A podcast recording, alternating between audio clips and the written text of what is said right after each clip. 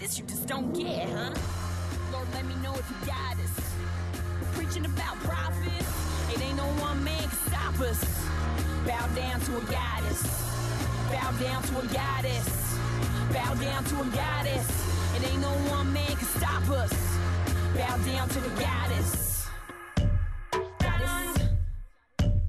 Got it. Goddess. Got it. Hello and welcome to the Strong Women Power Half Hour, your podcast to encourage, energize, educate, and empower you on your path through womanhood. I'm your host and women's empowerment specialist, Kelly Hickey, director of Strong Woman Co., a company devoted to empowering women to be their strongest, happiest, and healthiest selves. Uh, follow us on Facebook and Instagram for daily inspiration, uh, and join us for our free Facebook tribe uh, as well. I'll link, put, the, put the links in the show notes. Whew. Okay, so uh, this is going to be this is a kind of a special pod. It's going to be released uh, in between or right before another episode. But um, I, I wanted to do a mini episode uh, to say hi and to comment on a few things that deserve our attention and care. If you are a regular listener to the podcast, uh, first of all, thank you and shout out to you. Uh, you make us keep going and keep podcasting. But if you are a regular listener to this podcast, you know that uh, this one is about a week and a half late. And uh, I just wanted to speak to you a little bit about uh, what's been going on uh, with me, the world, and um, uh, and why this podcast is late. Bef- before I do that, let's gather our whole selves up and uh, just take a nice, healing, nurturing breath. So we'll breathe in through our nose nice and lightly. Close your eyes if you can. Fill up your beautiful lungs with air and let it out. Do another one of those? Okay. Let's breathe it in nice and lightly through the nose. Fill up all the bronchioles in your chest. Hold it for a moment. And let it out with a sigh. all right. Who else is tired? Who else is exhausted? Who else is furious? Who else is frustrated? Raise your hand. I can imagine everyone raising their hands. Okay. So, uh, thanks for being here, number one. Um, and I'm doing this pod now for uh, late for a few reasons. Um, number one, I was completely tapped out. I had a totally empty cup. Um, and uh, in the last uh, uh, couple weeks, I've been watching and amplifying the experiences of the protesters um, uh, in the States and, and, elsewhere, but of course, mostly in the United States.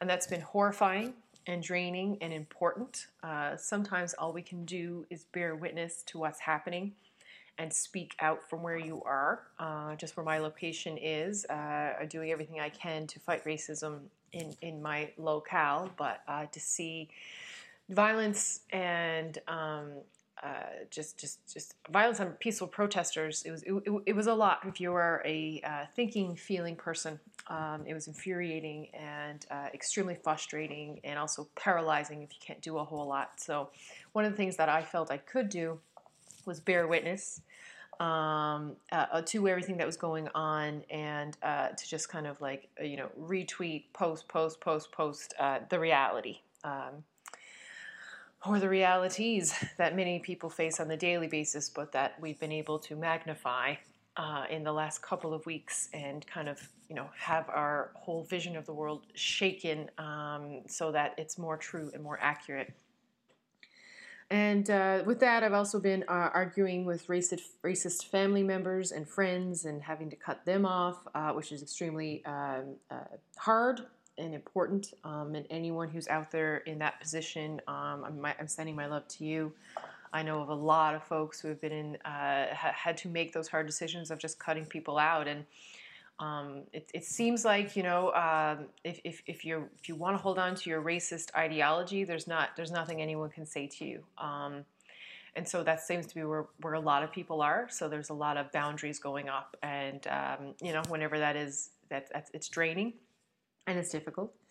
Um, and then on top of uh, that draininess, uh, just explaining my cup, um, as, uh, as, we were arguing with family members and friends, uh, so-called friends, no longer friends, as we try to sell the house and pack up our entire lives and move to uh, another continent during the worldwide pandemic. Uh, this is we're, we're, moving to the Netherlands. My husband got a job there. I can do Strong Women Co. from anywhere. Um, he was already moved over to the Netherlands and came home during the pandemic. Uh, so we're just we're just trying to get our 2020 plans back in track. Uh, sometimes it seems a little foolish to be trying to plan anything uh, in this year. However, I am a planner. I am an action taker, um, and and this is this is our plan, and we're moving forward. But that being said, all of that caused uh, it just ate up all my bandwidth, and I sat down to do a podcast, uh, you know, a week and a half ago, um, and uh, I just I just didn't have it in me uh, to to to fully talk to you about the heavy topics uh, that was going on uh, because emotionally I was not there. And I have been in a situation before where I was tacked out, empty cup, and I make myself go ahead and do the hard, uh, challenging work anyway and not listening to myself. And that's how I put myself in hospital before. So, uh, my some of my main goals as this new wise uh, woman uh, is to uh, when my body is freaking out and exhausted, uh, to see to her. So there was that. Then there's also the the reality that um, just to speak frankly, you know, this is what I do. I just speak frankly, um, and I will say um, I'm not going to say everything perfectly all the time but I do want to have a conversation. If there's anything I ever say at this podcast or you know any of my videos or anything like that that you have issue with, like a genuine Kelly, maybe you should have used that word, or have you thought about this context? Please um, uh, contact me. I'm always wanting to grow and learn and be better. But uh, as a white girl from Newfoundland, Canada, uh, despite having marched in Black Lives Matter protests before they were even called Black Lives Matter protests, I, I wanted to listen um, 10 days ago. Uh, I wanted I wanted to listen to the experiences. I wanted to hear the pain. I wanted to be fully present. Um, I didn't want to interject my voice into things um, just then. We hear from people who look like me a lot, and I wanted to make space for people uh, that we didn't hear from so often. So those were the reasons why um, this podcast is late. Um, and instead of just going to the usual Saturday, uh, which is what I could have done, I had planned a couple for a couple of months to make this Saturday's podcast for June 18th an episode about being a feminist dad for Father's Day, uh, where I interviewed my husband and baby daddy Justin and uh, I was really looking forward to that. Um, it was something I wanted to do, but I just couldn't move on to that topic and show without first acknowledging and commenting on the Black Lives Matter protests happening uh, all over the U.S. and the world. We have hit a boiling point. We have hit a point of transformation uh, and change and shift and awakening um, and I think I can help us kind of zoom out a little bit and put it in uh, the context of our whole general um, evolution. And, and, hopefully, I can do that for you uh, in this episode today. Um, because that's what we are. We are all evolving. Um, this is a very special time. We are transforming individually and collectively. Uh, we're, we're focusing on things like justice and healthy boundaries. We're redefining ourselves. Um, you know, relationships are ending, lies are ending, the truth are bubbling up. I mentioned, you know, uh, relationships with family members and um, and friends ending. Um, I even had uh, this is this is a little little bit um, indicative, I think, of, of our time. I even had a uh, friend, an RCMP officer, unfriend me um, and do it in a very trying to hurt kind of way, saying she was going to badmouth me to anyone she'd ever recommended me to uh, because she did not like how I called her out on some of her, um, what seemed to me were, uh, at the very least, racially insensitive comments. Um, and uh, yeah, so I put up a boundary and she didn't like that. So this is the, the relationship's ending, you know.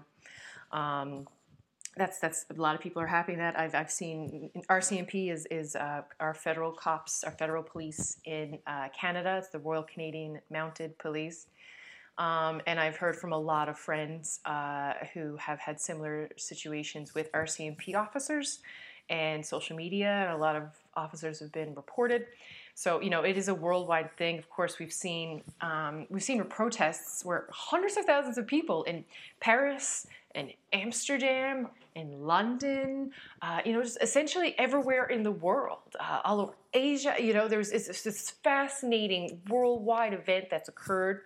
So it's not just one country, it's not just one uh, group of people. This is this is a systemic issue that we are, are willing uh, ready uh, and hungry to kind of focus on and, and, and, and to finally like, okay, we can pay attention to this for a second because the injustices have been just so blatant and in our face. Um, let's freaking deal with it, right? Uh, you know, it, it, it's it's maybe our current system of policing and how we've had this top-down approach doesn't actually keep us safe if with the neoliberal cuts to our social services, to addiction services, to mental health services, to uh, issues, uh, uh, services to help people get out of poverty and stay um, uh, in, in, in, homes that are safe with full bellies, when we cut those uh, systems, which has been over the last decades, almost every country, um, we've, we've gone to that pull yourself up by your own bootstraps kind of um, ideology and that is not keeping us safe. That is uh, the opposite of keeping us safe. It is criminalizing poverty. It is criminalizing mental health issues. It is criminalizing addictions. And if you are a listener to our podcast, uh, I guess about six months ago, we did a topic where um, actually just locally close to my house, uh, a man uh, was murdered. Uh, it, this is I live in Newfoundland, and which is predominantly uh, a white uh, population on the island we are. We're in North North Atlantic. You know, it's not uh, not a surprise. We are getting more and more diverse. Thank the goddess every day. I even have a we have a wonderful. Uh, refugee family just uh, next to us that uh, my daughter plays with, but we're getting more diverse, but we're still very predominantly white and the murder wasn't a, a racial thing. Um, it was a white man who uh, was murdered, but even back then, I was talking about how um, you know we, we called the cops to to check on this house, uh, which is like a bed sitting room. Um, but these aren't cop issues. These are not police matters. These are public health issues, right? So, um, uh, so there's a lot going on here where we've cut, cut, cut, cut, cut uh, so much of our social goods, so much of our social fabric, and now we're facing um, the reality of, of what happens when you have this neoliberalist uh, idea of like, no, everybody should look out for themselves and we don't want people to get lazy. Oh my God. Okay. I'm not, I won't go down that, uh, that rabbit hole because that will drive me insane uh, uh, and we won't get very, very as far as I want to. Okay, so back to the topic. Um, so, this issue of racial justice and police brutality is an issue that's held my attention and anger and frustration for a long time. I may not be personally affected by racialized violence of police enforcement, uh, meaning as a, as a white woman, I know statistically and anecdotally, uh, cops just don't kill people who look like me uh, as much as they kill people or hurt and, and are violent towards people of color. Uh, we have to start being able to talk about these statistically proven realities. Um, this is just something, you know, without being afraid of saying the wrong thing. But the the violence and the murder of people of color and the conservative rhetoric that tries to pretend that this isn't happening or tries to wash away or tries to blame the individual who's been hurt or killed that is the stuff that boils boils my blood and as a social justice warrior as a Libra, as an Artemis archetype, uh, I am here to fight against the egregious injustices here. And this issue of police brutality is something that needs to be fought, it needs to uh, be understood, um, and it, it, needs to be remedied and healed. Justin, my husband, and I um, uh, would talk about this issue all the time over the last uh, 10 years or so. And uh, every, every time another death happened, we would get so full of anger and frustration at the injustice, at the, the blatant uh, state sanctioned murders because you know if a cop kills a citizen and there's no ramifications for that the state is saying that that murder is okay. And that is some mind-blowing crap that like could really eat away your soul. That's saying that some people aren't human. Some people don't have rights. And those those some people is a very specific group of people of color. Often black often men. Not always as, as i'll mention in a bit but uh, it felt really frustrating to hear and see because we have seen. I can't even tell you how many um, black people uh, I have seen killed from just my Twitter feed by accident. I don't ever want to see these things, but there's this whole reality uh, that we are um, uh, have been subjected to seeing uh, black people killed uh, in the news. And, uh, you know, it's very hard and, and very frustrating. And, you know, we wouldn't watch a dog being killed. We wouldn't watch a white person being killed. Uh, it's, it's just like, it's one of those things of these layers of dehumanization that racism and white supremacy has caused and reinforced and forced and maintains. So, you know, there's, this is a lot of, a lot of hurt to see these things. Uh, but the all the violence and the death, seeing that and not being able to do anything about it, um, was very frustrating for, for me and and uh, and my husband when we talked about it. And um, we would talk about it to whoever would listen. It, it was really important to us. Um, I feel like you know, as a feminist woman, we really need men to own the subject of equality and and own the subject of um, uh, eradicating male supremacy and sexism and and if I was want that, I certainly, absolutely need to step up on where my privilege is, which is uh, uh, be having white privilege. And uh, my husband was the same, uh, so we wanted to walk the walk. So we were we would talk and post uh, until people were really annoyed with us. Um, Justin had his workmates uh, at the time a few years ago just drove nuts because he would, wouldn't stop talking about it. And there was uh, a, a, specific case of the Eric Gardner case where we watched a man uh, be murdered by police officers. Um, and uh, that was one thing that we did see some change, some traction, right? Of people being like, oh my goodness, no, I just seen him uh, be killed. But for the most part, uh, there was a real frustration that no one was listening, nobody wanted to hear it, that there's a frustration that these deaths don't matter. And that's what you're being told. If there's no consequences and no repercussions uh, for such violence uh, to the greater society, yeah, it doesn't matter. And that's, of course, where the words Black Lives Matter, so it's, so it's making them matter, um, where that, that slogan came from. and I got a teeny tiny slice, teeny tiny slight notion of the taste of what uh, people of color who are fighting this injustice get, which is just no one listens and no one cares, and that is so that can hollow out your soul, but you you know you use it. Uh, just to kind of keep going and to keep talking, and you just remember that justice is important, and you remember that we all justice doesn't happen just when we sit on our hands. Justice is a active sport, uh, just like democracy and uh, it was soul sucking, and it was like we were screaming into a, a void. And uh, I just kept thinking, how much can people of color take? I knew it was a powder keg. Uh, you can't keep people down like that um, anymore.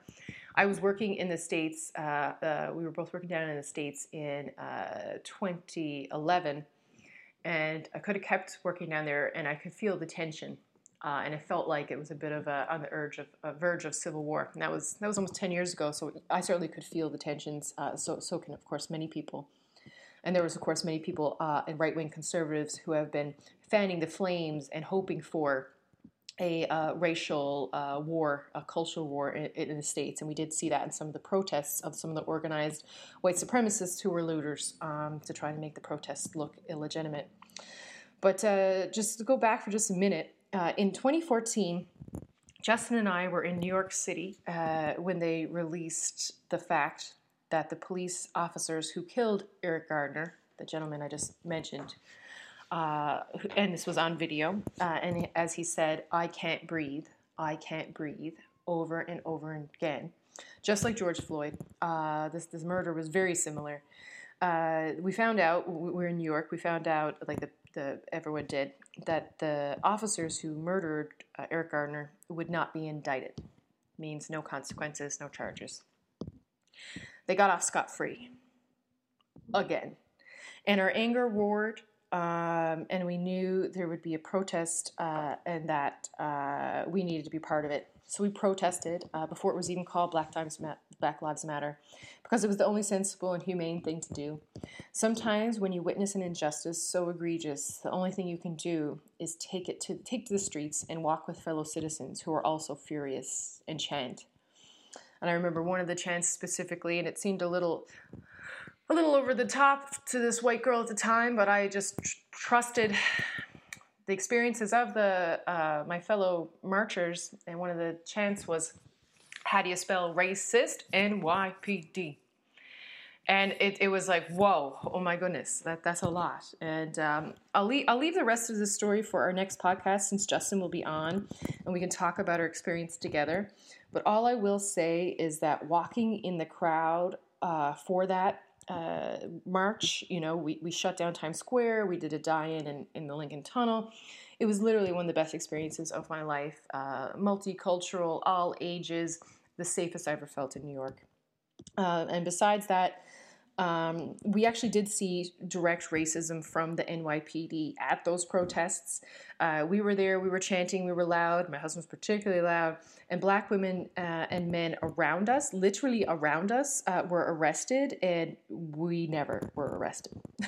we were all doing the exact same thing, but they only arrested the black people. Uh, it was shocking uh, to see white privilege right before my eyes. Um, but uh, but you know this is this is the thing is, is, is, we all need to wake up to the realities of each other so we can lift each other up. And that's why this time uh, for seeing the truth and dropping uh, the pretense um, uh, seeing the reality so we can let go of the systems that are that we're clinging to that don't work anymore.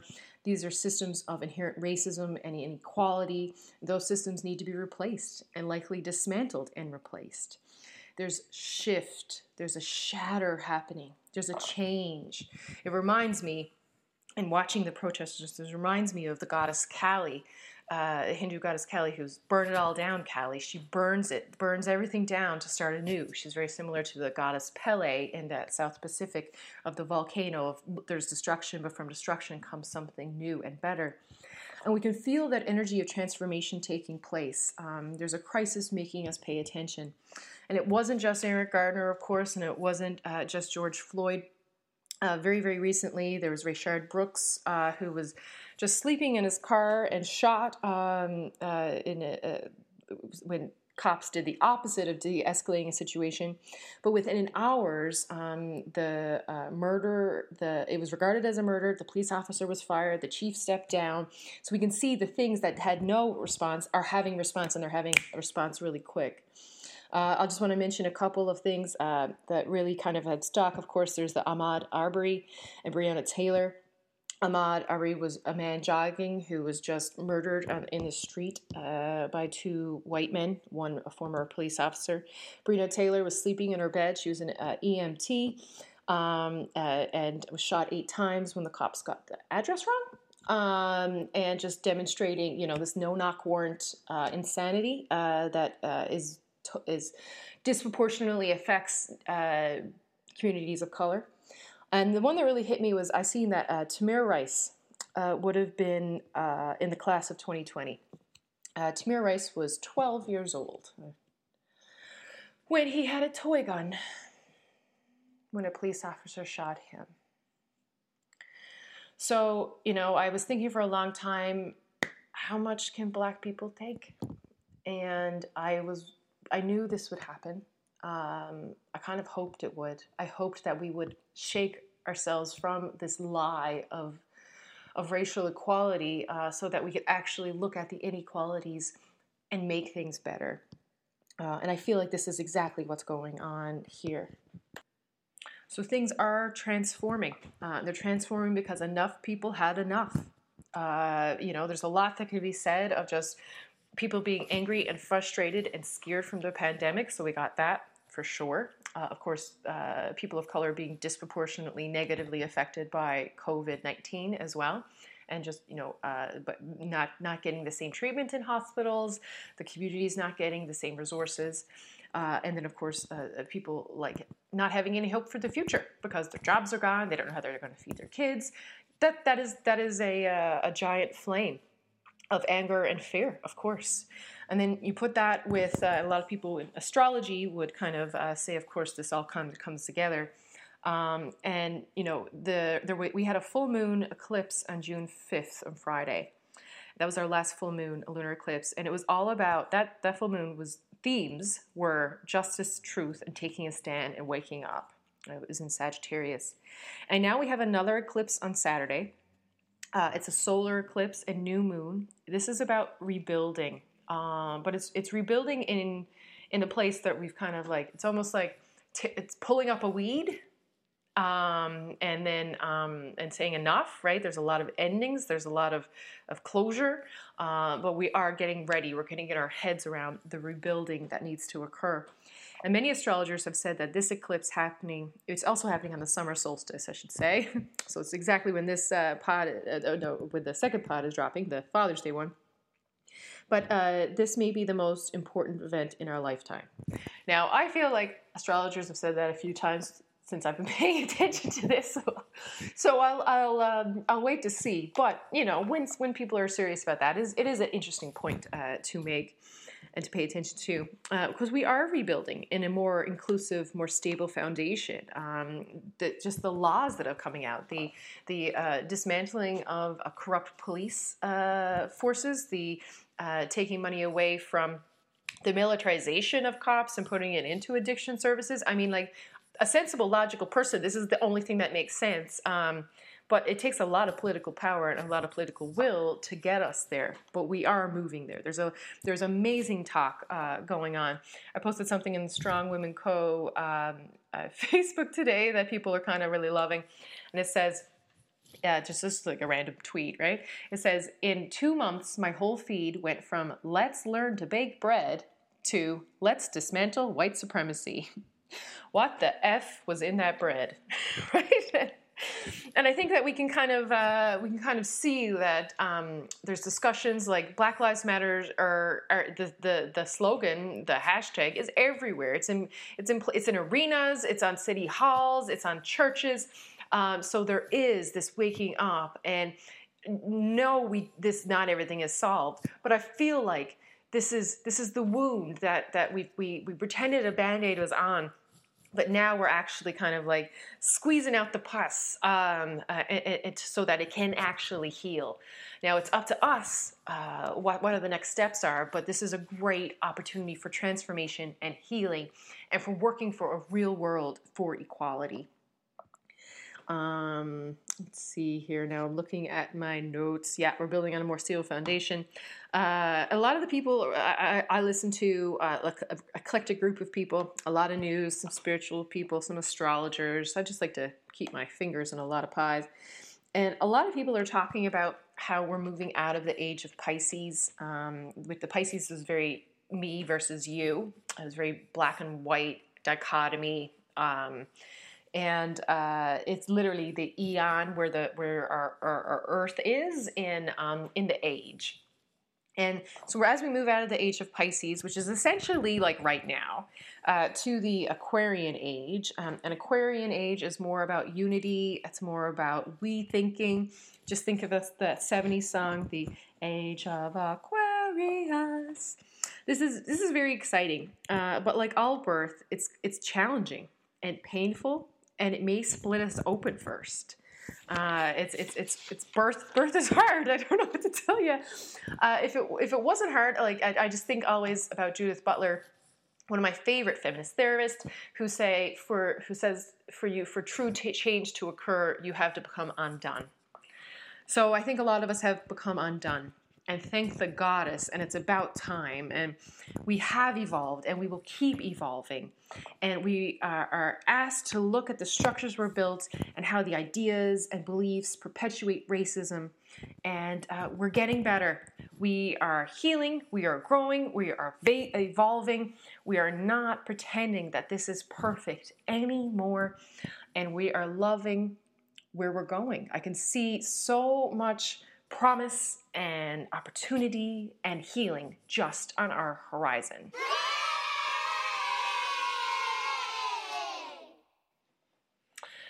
Whew. Yes, we are moving in a good direction. Uh, so let's keep that momentum going. Let's keep sharing the posts.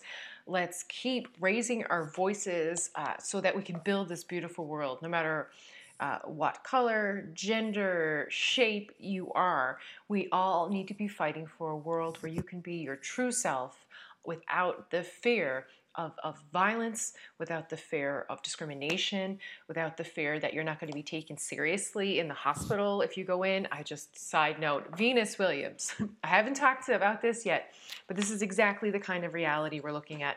So, Venus Williams, one of the most powerful, fierce, uh, I just, powerhouse is just the word I can just think of, women warriors of the world who uh, was kind of the shown why there's a statistic that more black women die in childbirth than um, in, in, in than white women, and uh, I think the number is it's gone up like 13 times what it was 20 years ago. Uh, it's indicative of racism because Venus Williams went in and uh, told the nurses and doctors she was in pain and she was not believed. She said she was in extreme pain and she was not believed, um, and uh, that resulted in some pretty traumatic uh, surgeries and um, uh, very difficult few days with her with her baby afterwards. So that's just an example of of um, systems that are not believing. Uh, black people when they when they speak, of course, in, in Canada we have uh, very similar situations for our Indigenous folks, and the RCMP have also um, killed. I believe was, I've seen the number was eight uh, Indigenous folks uh, in Canada in the last couple of months. So uh, there's there's there's a lot going on. So there's a lot to be mad about, uh, and there's a lot to be hopeful about. But instead of doing my usual featured song for this podcast, I wanted to just throw it to the voice of a black woman, the powerful, brilliant, uh, passionate, eloquent black woman named Kimberly Jones. Uh, she is an activist, she's an author. And in this uh, clip, you may have seen, but you might not have seen, uh, heard the whole thing. So I'm going to play the six minutes of it, and it's definitely worth the end, listening to the end. Um, I just, I just love, I love what she says. I love how she explains it. Um, I love her passion. She, it's really cool. I'll put a link to this, uh, her book. She's an author that wrote this book called "I'm Not Dying with You Tonight." Um, and it's it's uh, written by another woman. Uh, it's her, Gilly Segal and Kimberly Jones wrote it, and it's an uh, NAACP uh, award nominee. It's about two teen girls, one black, one white, who have to confront their own assumptions about racial equality as they rely on each other to get through the violent race riot that has set their city on fire with civil unrest. So you can't even like like whoa. so this woman uh, and, and with another author wrote this. This was released August sixth. 2019, obviously, just kind of in the periphery of the minds of these authors. Uh, and this is Kimberly Jones. I'm going to throw it to her in just a moment. Um, you know, because it's important to listen to those words. And it, I think a lot of people, particularly if you're not a person of color, uh, it, it, or if you are, you know, more affluent, it's easy to brush this aside. It's easy to say, when are they going to be done with these protests? You know, um, but we, you need to listen. You need to listen really carefully to the words of Kimberly Jones, who asked the hard questions, you know, uh, who uh, really puts it in context. She mentions Trevor Noah, Noah's video about um, social contracts. I certainly found that helpful uh, as well. So I want to throw it to her. I really would love for you to listen to all of it. In the end, I think uh, is is the strongest bit, but you need the kind of what she's saying in the first couple minutes to get a fuller understanding of the frustrations she's dealing with, of the arguments that she has to deal with on a on a daily basis, just trying to get justice so that people who look like her uh, can live in this world without fear that they're going to be hurt or murdered or or otherwise uh, by our law enforcement or by just random uh, vigilantes in the street, like was the case of um, uh, Ahmaud Arbery, or also in the case of Trayvon Von Martin. Um, So I'm going to leave it to you. Take it away, Kimberly Jones, sister. I've already bought your book and I can't wait uh, to dig into it. I encourage you guys to do the same. It's a. Um, it's one thing that we can do. A lot of people are doing. I am just buying books from Black authors uh, for uh, the next several weeks, uh, if not months. but I, I kind of do that a lot anyway, just to get a diverse thing. But I encourage you to do the same. Peace out, sisters, uh, brothers, and others. Mad love to you. Let's make this world better, and let's listen to our sister Kimberly break it down for us. And if all goes as planned, you'll have another podcast on Saturday uh, about Father's Day and being a feminist father. But take away, Kimberly. You have the floor. So, I've, I've been seeing a lot of things talking of the people making commentary. Um, interestingly enough, the ones I've noticed that have been making the commentary are wealthy black people making the commentary about we should not be um, rioting, we should not be looting, we should not be tearing up our own communities. And then there's been an argument of the other side of we should be hitting them in the pocket. We should be focusing on the blackout days where we don't spend money. Um, but, you know, I feel like we should do both. And I feel like I support both. And I'll tell you why I support both. I support both because there, when you have a civil unrest like this, there are three type of people in the streets. There are the protesters, there are the rioters, and there are the looters. The protesters are there because they actually care about what is happening in the community. They want to raise their voices and they are there strictly to protest. You have the rioters who are angry, who are anarchists, who really just want to shit up and that's what they're to do regardless. And then you have the looters. And the looters almost exclusively are just there to do that, to loot. Now, people are like, well, what did you gain? Well, what did you get from looting? I think that as long as we're focusing on the what, we're not focusing on the why. And that's my issue with that. As long as we're focusing on what they're doing, we're not focusing on why they're doing. And some people are like, well, those aren't people who are legitimately angry about what's happening. Those are people who just want to get stuff.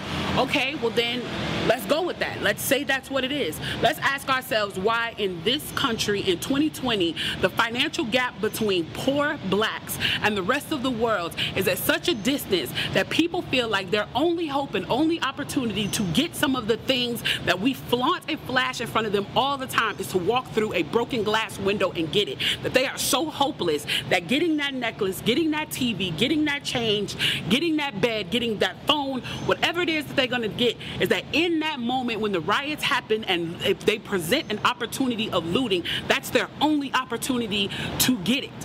We need to be questioning that why. Why are people that poor? Why are people that broke? Why are people that that food insecure, that clothing insecure, that they feel like their only shot, that they are shooting their shot by walking through a broken glass window to get what they need. And then people want to talk about, well, there's plenty of people who pulled themselves up by their bootstraps and got it on their own. Why can't they do that? Let me explain to you something about economics in America. And I'm so glad that as a child, I got an opportunity to spend time at Push where they taught me this, is that we must never forget that economics was the reason that black people were brought to this country. We came to do the agricultural work in the South and the textile work in the North. Do you understand that? That's what we came to do. We came to do the agricultural work in the South and the textile work in the North. Now, if I right now if I right now decided that I wanted to play Monopoly with you, and for 400 rounds of playing Monopoly, I didn't allow you to have any money, I didn't allow you to have anything on the board, I didn't allow for you to have anything. And then we played another 50 rounds of Monopoly, and everything that you gained and you earned while you were playing that round of Monopoly was taken from you. That was Tulsa, that was Rosewood. There are those are places where we built black economic wealth, where we were self-sufficient, where we owned our stores, where we owned our property, and they burned them to the ground. So that's 450 years. So for 400 rounds of Monopoly, you don't get to play at all. Not only do you not get to play, you have to play on the behalf of the person that you're playing against. You have to play and make money and earn wealth for them, and then you have to turn it over to them. So then for 50 years, you finally get a little bit and you're allowed to play. And every time that they don't like the way that you're playing or that you're catching up or that you're doing something to be self sufficient, they burn your game. They burn your cards. They burn your monopoly money. And then finally at the release and the onset of that, they allow you to play and they say, okay, now you catch up. Now at this point, the only way you're going to catch up in the game is if the person shares the wealth, correct? But what if every time you, you share the wealth, then there's psychological warfare against you to say, oh, you're an equal opportunity hire. So if I played 400 rounds of Monopoly with you and I had to play and give you every dime that I made, and then for 50 years, every time that I played, I, if you didn't like what I did, you got to burn it like they did in Tulsa and like they did in Rosewood. How can you win? How can you win? You can't win. The game is fixed. So when they say, why do you burn down the community? Why do you burn down your own neighborhood? It's not ours. We don't own anything. We don't own anything. There is, Trevor Noah said it so beautifully last night. There's a social contract that we all have that if you steal or if I steal, then the person who is the authority comes in and they fix the situation. But the person who fixes the situation is killing us. So the social contract is broken. And if the social contract is broken, why the f- do I give a shit about burning the Football Hall of Fame, about burning the Target? You broke the contract when you killed us in the streets and didn't give up. You broke the contract when for 400 years we played your game and built your wealth. You broke the contract when we built our wealth again on our own by our bootstraps in Tulsa and you dropped bombs on us when we built it in Rosewood and you came in and you slaughtered us. You broke the contract, so your target, your Hall of Fame. Far as I'm concerned, they could burn this bitch to the ground. And it still wouldn't be enough. And they are lucky that what black people are looking for is equality and not revenge.